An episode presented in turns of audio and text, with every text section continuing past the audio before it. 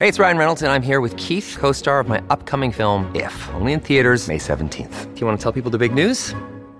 All right, I'll do it. Sign up now and you'll get unlimited for $15 a month in six months of Paramount Plus Essential Plan on us. Mintmobile.com slash switch. Upfront payment of $45 equivalent to $15 per month. Unlimited over 40 gigabytes per month. Face lower speeds. Videos at 480p. Active Mint customers by 531.24 get six months of Paramount Plus Essential Plan. Auto renews after six months. Offer ends May 31st, 2024. Separate Paramount Plus registration required. Terms and conditions apply if rated PG. It's a battle that seemingly doesn't have an end. The airliners say the 5G upgrades coming online now will lead to thousands of canceled flights despite having come to an agreement with Verizon and AT&T 2 weeks ago. So what the heck is going on here? I'm Roger Cheng and this is your Daily Charge. Joining me to talk about this flap is Maggie Reardon, CNET's regulatory and mobile expert. Welcome Maggie. Thanks for having me. So the airlines are still worried about interference issues. Like what's what's going on? Um, well, that is a really good question.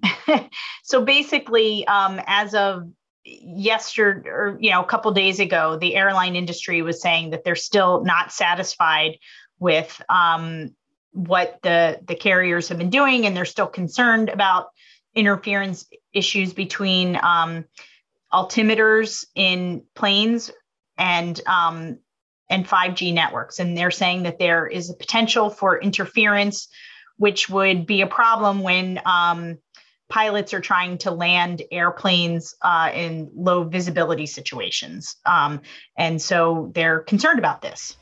Yeah, that, that seems like a big deal. I mean, what, what exactly are the airliners and the FAA asking for? Well, that's actually a really good question because it's it's kind of unclear.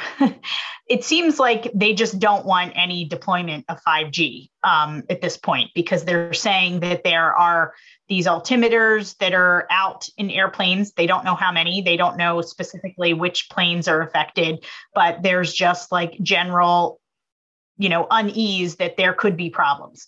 Meanwhile the wireless industry and the fcc are like we've studied this. We don't see any significant issues. And by the way these wireless carriers have paid you know uh, in excess of 70 billion dollars for this spectrum. And um, you know, they're supposed to be deploying it. So, uh, no, we're not going to halt everything. So, um, you know, they've made some concessions. They've agreed to do some things to try to um, mitigate any potential issues. And they are saying to the FAA, um, hey, you guys need to figure out which planes this is affecting, which which equipment, and then um, you know figure out a solution here. And you know, Verizon and AT&T did uh, did sort of respond or did sort of acquiesce to some of the requests yesterday. What, what did they do? Yes. So originally, and let me just take you back a little bit. So, you know, in November, when this became a real big issue and the FAA started um, complaining about this this issue, the carriers said, okay, you know, we will reduce our our power of our antennas um, in areas around airports. So they already agreed to do that. And then they came to another agreement where they would say, they said that they would have, you know, exclusion zones around certain airports, um, one and a half mile exclusion zones, and um, looked like everything was fine. And then um, there was more outcry. And as of yesterday, they agreed to extend that exclusion zone to two miles. So they basically, you know, added a half mile around airports where they said that they um, would have an exclusion zone for their 5G service. And that large exclusion zone, especially in areas like like here in New York, I mean that actually impacts consumers. Like what what exactly how is this all affecting their customers? Well, that's also a good question because it's it, it is sort of unclear how much it's really actually affecting customers, right? Because I mean, if you if you think about New York, for example, like LaGuardia is you know has some areas around it where they're residential customers but then you go to some place like jfk or newark and i mean there's not a lot of residential area right you know right next to the airport so you know it's kind of unclear how much this is really going to affect consumers but you know it would basically mean that you know they might not get access to that um, the new ultra wideband service that Verizon, for example, is rolling out. Um, but you know, again, it's sort of unclear what what the actual impact is. And uh, I'm just to give our listeners a bit of context around that. Like this isn't this delay or holding off of 5G or the 5G upgrades doesn't mean there isn't 5G already, right? Like what what exactly are coming with these upgrades? If you could just sort of explain out, you know, the the benefits of this upgrade and the this so-called C-band spectrum that's being put to use. Yeah, so the C band spectrum is really, really important, particularly for companies like Verizon, um, because the 5G service that's already been out there is really uh, using really high frequency spectrum called millimeter wave. And that spectrum is great for transmitting. Um, you know, really at, at high capacity, but it doesn't go over very long distances. So, like it, it's more used for indoor use or basically like you know city block by city block.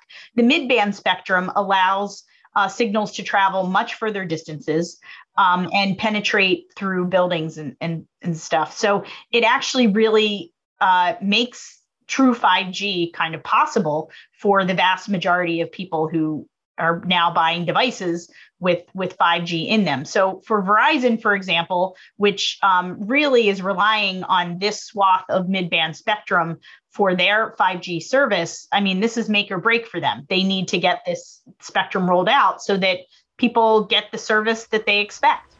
Yeah, it was interesting in the announcement they made yesterday that they they said that uh, with the launch of this new upgraded network, 90 million people would benefit from the upgrades. That is 10 million less than their original projection, which means that that the, these exclusion zones around these airports must have must have more impact than we realize.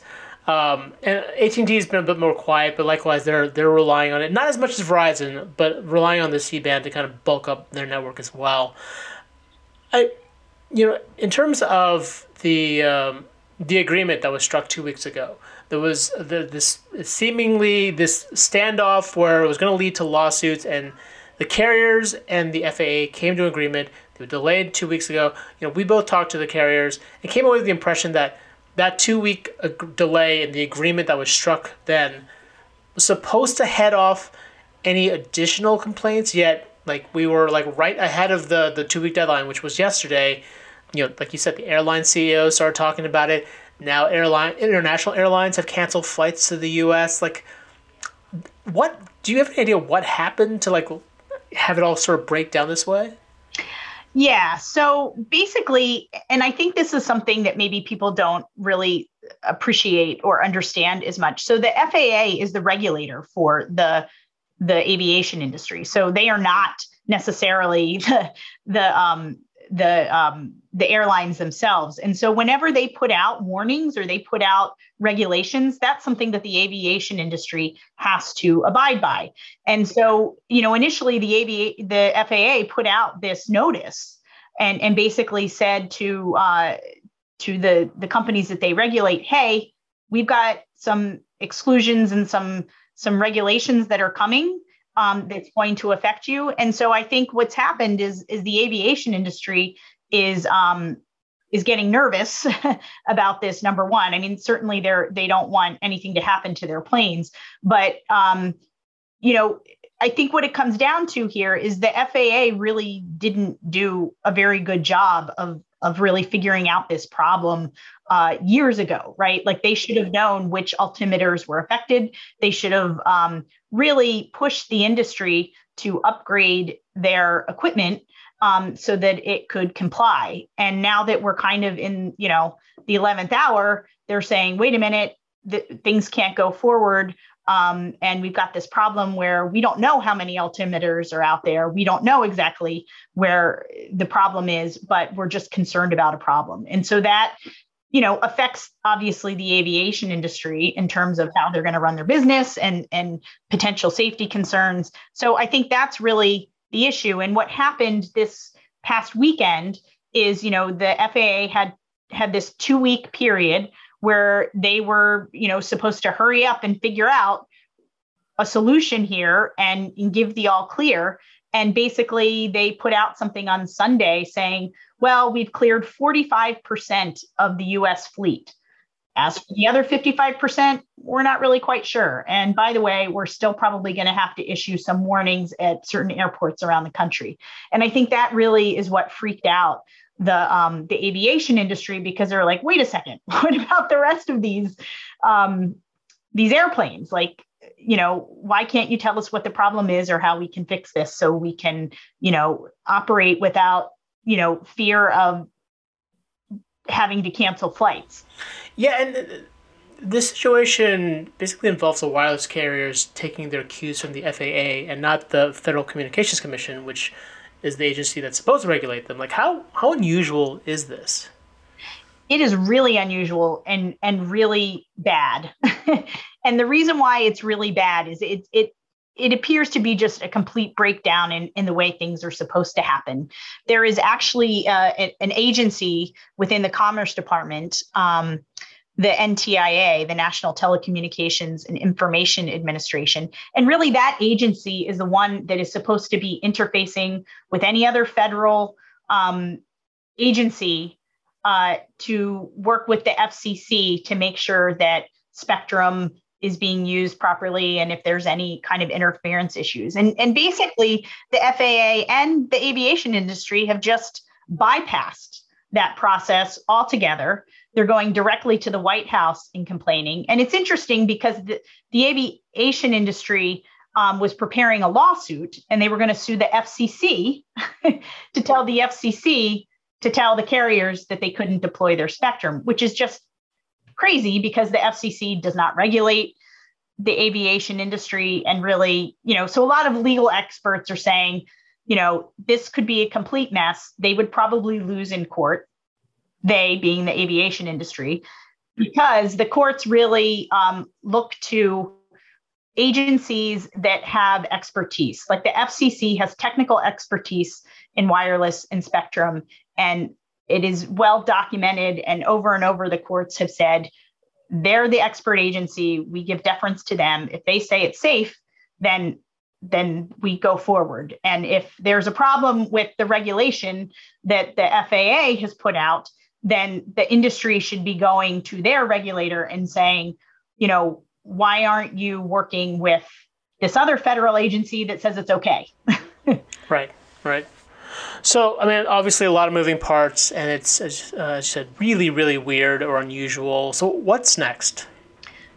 Well, I mean, it seems like there's another agreement, um, but with the the FAA, between the FAA, the White House, the Department of Transportation, the FCC, and the wireless industry. Now, I'm still hearing that I think the the the avian, aviation industry is still not 100% satisfied. So I don't I don't know what's going to happen. I mean, like like you mentioned at the top, you've got um, airlines that are still canceling flights. Now you've got international carriers that are are canceling flights. So I, I don't know what's next. I, I say if you have a flight booked um, in the next couple of weeks, you know, keep an eye on it. yep. No, good advice. Good advice, Maggie. Thanks for your time.